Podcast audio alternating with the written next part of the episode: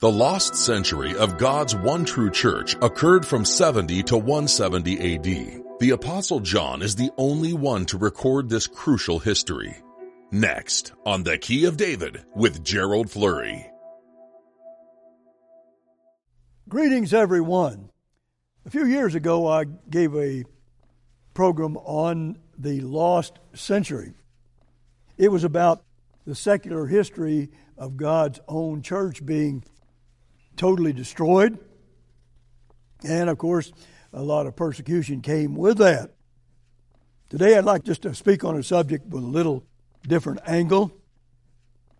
The enemies of God's church were persecuting them, and uh, many of God's people turned against God. They had a lack of faith and a lack of love, and so it was a very, very difficult time for God's church. And at that time, this was 85 to 90 AD, and uh, that's when John wrote the Gospel of John, the book of Revelation, and the epistles of John, but the epistles of John focused more on that lost century than any of those books. So I'd like to focus on the uh, most specific book today that talks about that lost century. What was it all about, and why did it all happen, and how did they uh, how did they uh, learn some lessons, and and some of them uh, failed to do so.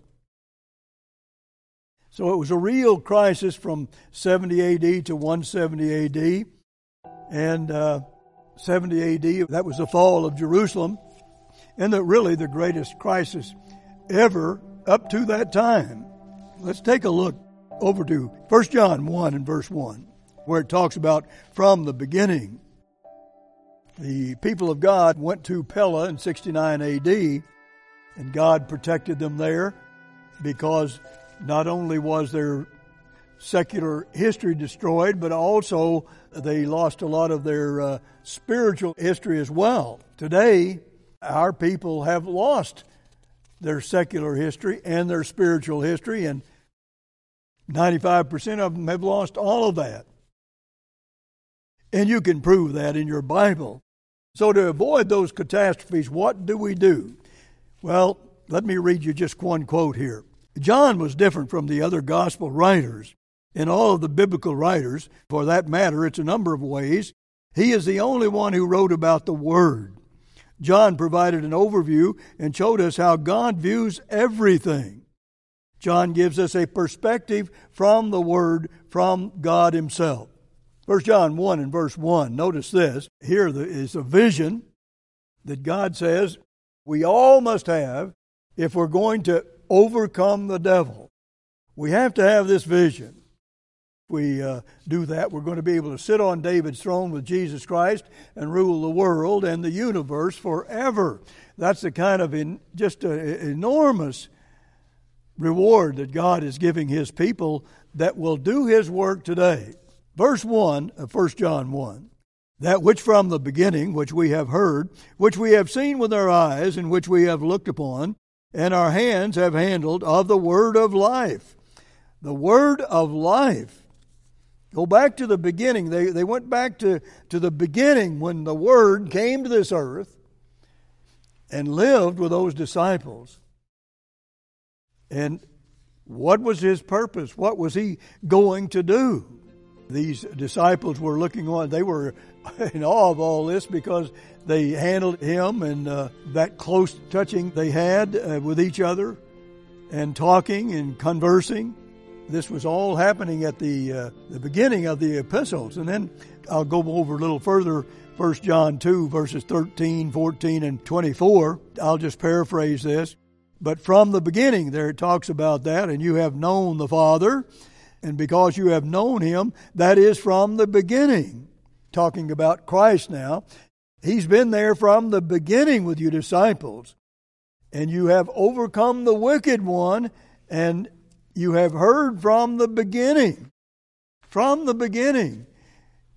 God is continuing to put, to get them to focus back on the beginning of all this. When the Word came to this earth, and lived with the disciples and many others. What is it all about? Well, a little further down it says, From the beginning shall remain in you, you also shall continue in the Son and in the Father. So here the Word became the Son, and God became the Father.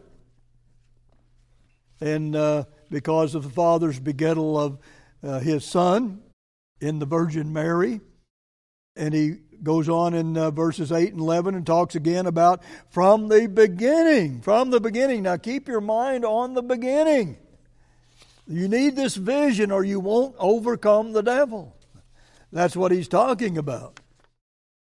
Now let's go back to 1 John 1 and verse 1 where it says this From the beginning we've heard, and the word of life. This is the word of life.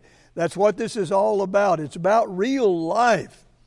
This life is not truly a real life, it's just a chemical existence. But God wants to give us real life forever. Forever. I wrote in the booklet John was the only New Testament writer to designate Christ as the Word. Now, John had been taught a lot more than the others, and he'd been around a lot longer.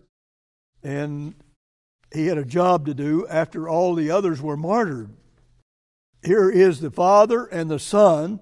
You have the God family, and he's opening up all of this to more sons, literal God beings, right in the, the very family of God. It's, we're not talking about adoption.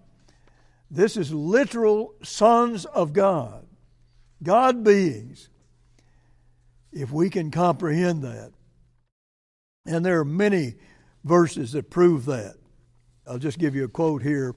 John is reminding us and himself who this Jesus Christ really was, who he was from the beginning. This is the being the apostles had seen with their eyes and looked upon, or gazed upon is a better translation and their hands had handled.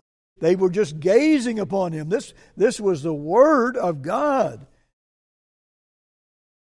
It was God and the Word. And then he came to this earth, and at this time, it became God the Father and the Son. The God family, which is the same as the kingdom of God. That family of God is going to rule over the kingdom of God. And that's why the first fruits are being called today to give them an opportunity to rule Jesus Christ as the bride. As the bride. So it's all about God and the Word. Beginning of the God family, and many sons are going to come to glory.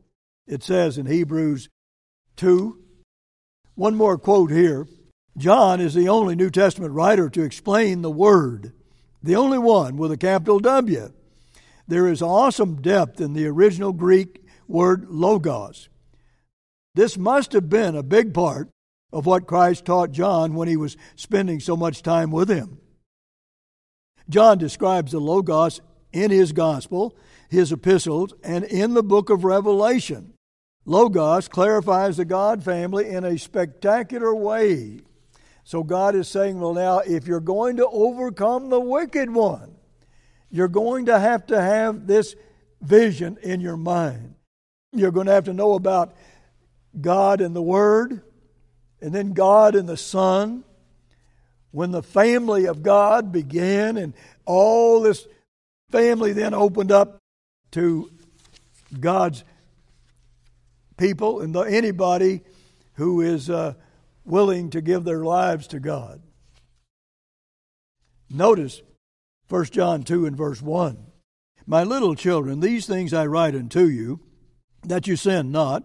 And if any man sin, we have an advocate with the Father, Jesus Christ the righteous.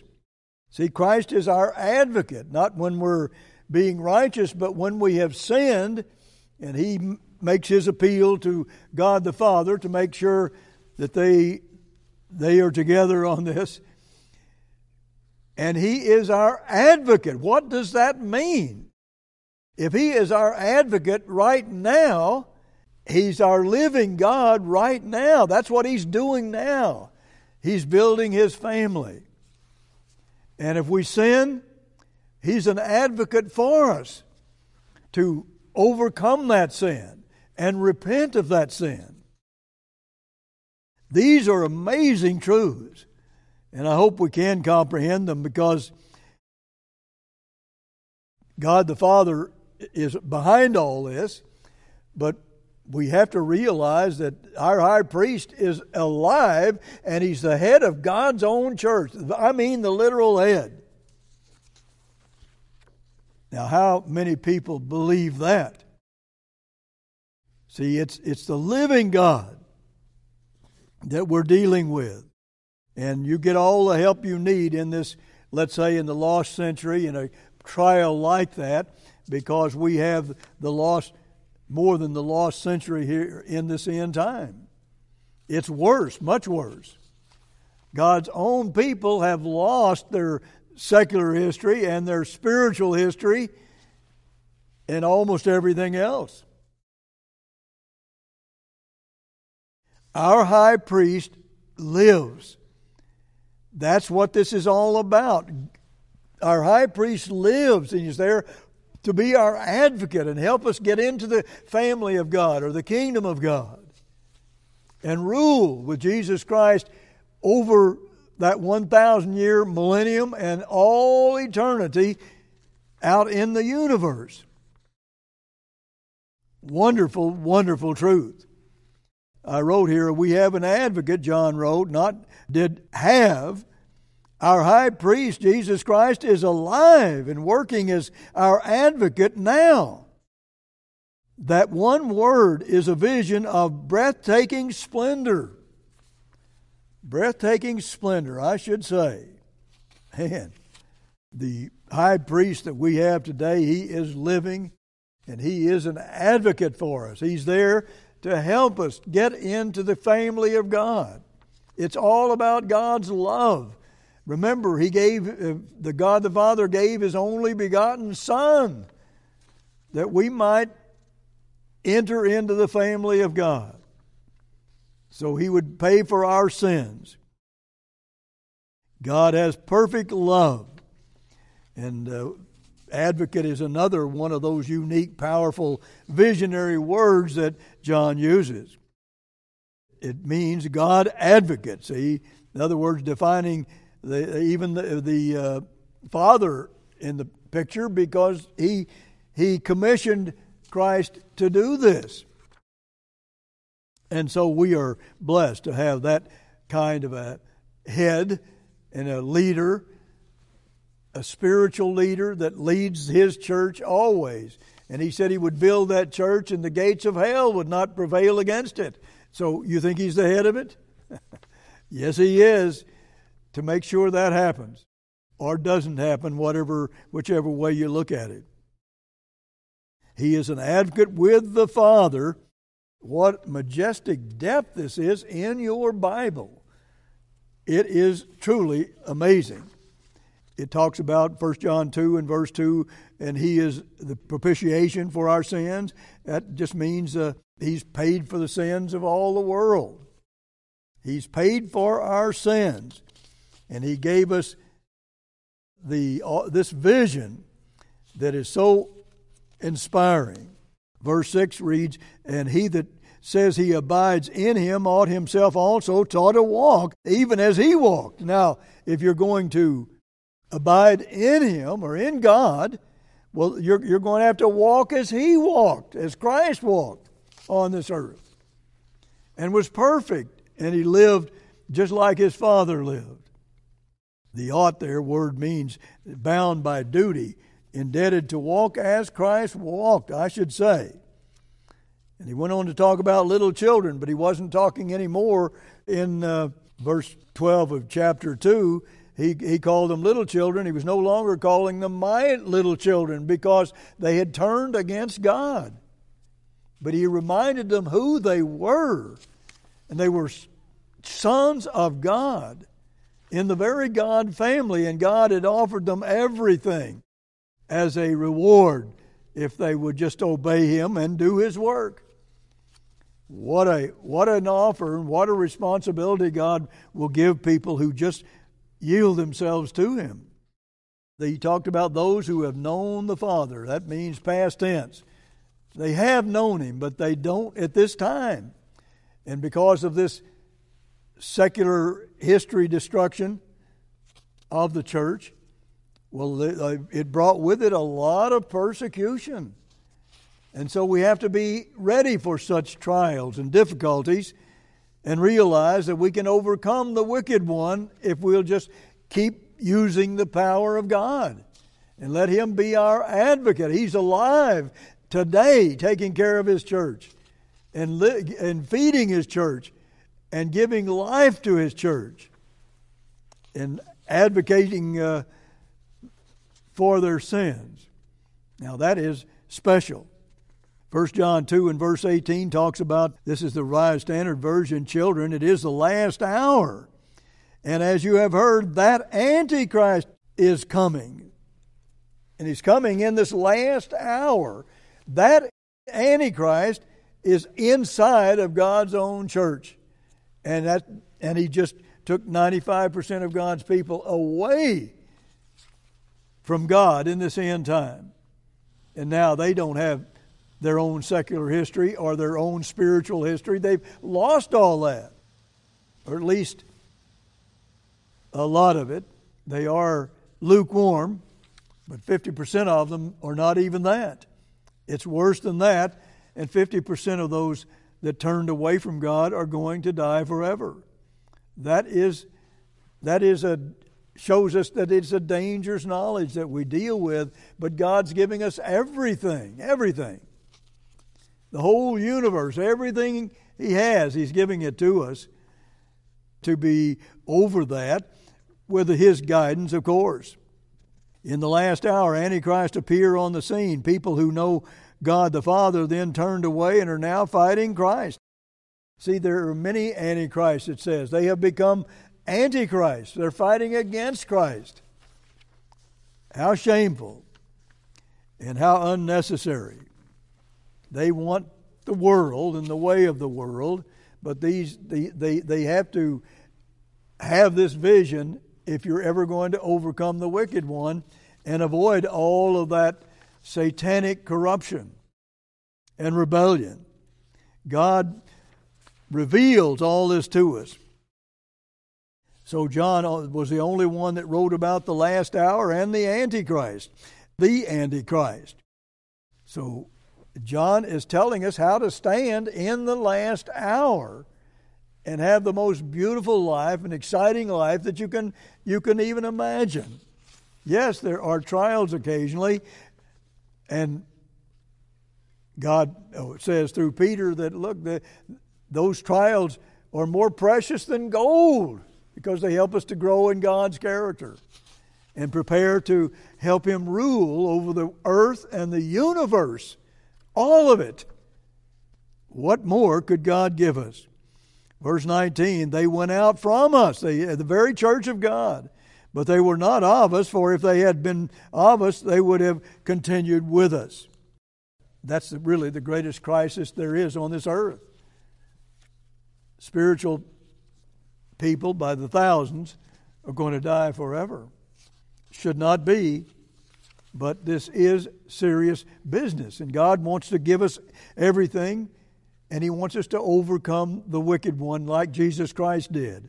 And then He gave Himself totally as a sacrifice to God. First John 3 and verse 21 Beloved, if our heart condemn us not, then have we confidence toward God. If our heart doesn't condemn us, we have faith in God. We have confidence. We are bold before God. But if we have, well, a certain uh, condemnations in our mind because we know we've sinned, and that's going to destroy our faith or take it away. And that's the time when we'd better repent and seek that advocate to help us in those times when we are weaker and we really need help. We can't go we can't be weak very long or we're going to get into trouble that we can't get out of. Verse 22 of 1 John 3 and whatsoever we ask, we receive of him because we keep his commandments. Whatever we ask for, we get it. I'm going to have to skip on down a little further. I want to go over something that I went over in the beginning because this is so very, very important. So, here is how to overcome the Antichrist, how we can overcome these problems when we are persecuted, whether they are, uh, whether it's one person doing it or many people persecuting you or whatever. God says, now, if you have this vision in your mind, if you have this vision in your mind, you are going to flourish in your spiritual life. And you're going to be happy and you're going to have wonderful marriages and families, and everything is going to be so much better. But he says if you if you're going to overcome, you're going to have to go back to the beginning. Remember what I said about 1 John 1 and verse 1? That which was from the beginning, the, the, the very beginning, the Word came down and became the Son of God, and the Fa- God became the Father and opened up all this to mankind, to the very family of God, being a God being. How could anything be more inspiring than that? It goes on in 1 John 2, verses 13, 14, and, and 24. I'll just paraphrase that. From the beginning, it says, You have known the Father, and you have known him that was from the beginning, the Word who became Jesus Christ, the Son of God. From the beginning, he, he wants us to go back and make sure that we don't forget this beginning. That, that will get us through anything. If we can just see this royal, majestic vision that is really just about beyond words to even describe the devil that sins from the beginning for the purpose of the Son of God. And from the beginning, that we should love one another. See, uh, here's, here's this God the Father and Jesus Christ, and we're in the family, and we ought to love one another and love uh, this world and even love our enemies. That is what this is all about. And if you have this vision in your mind, you will do that because you'll be thinking like God, and your whole life will be revolutionized and made so much more beautiful. It does take some repentance, but we have to go back to that beginning, that wonderful beginning, and make sure that we're like the disciples. Their eyes were just gazing on that word they realized this God was with them, and now He was opening up everything to them. Until next week, this is Gerald Flurry. Goodbye, friends.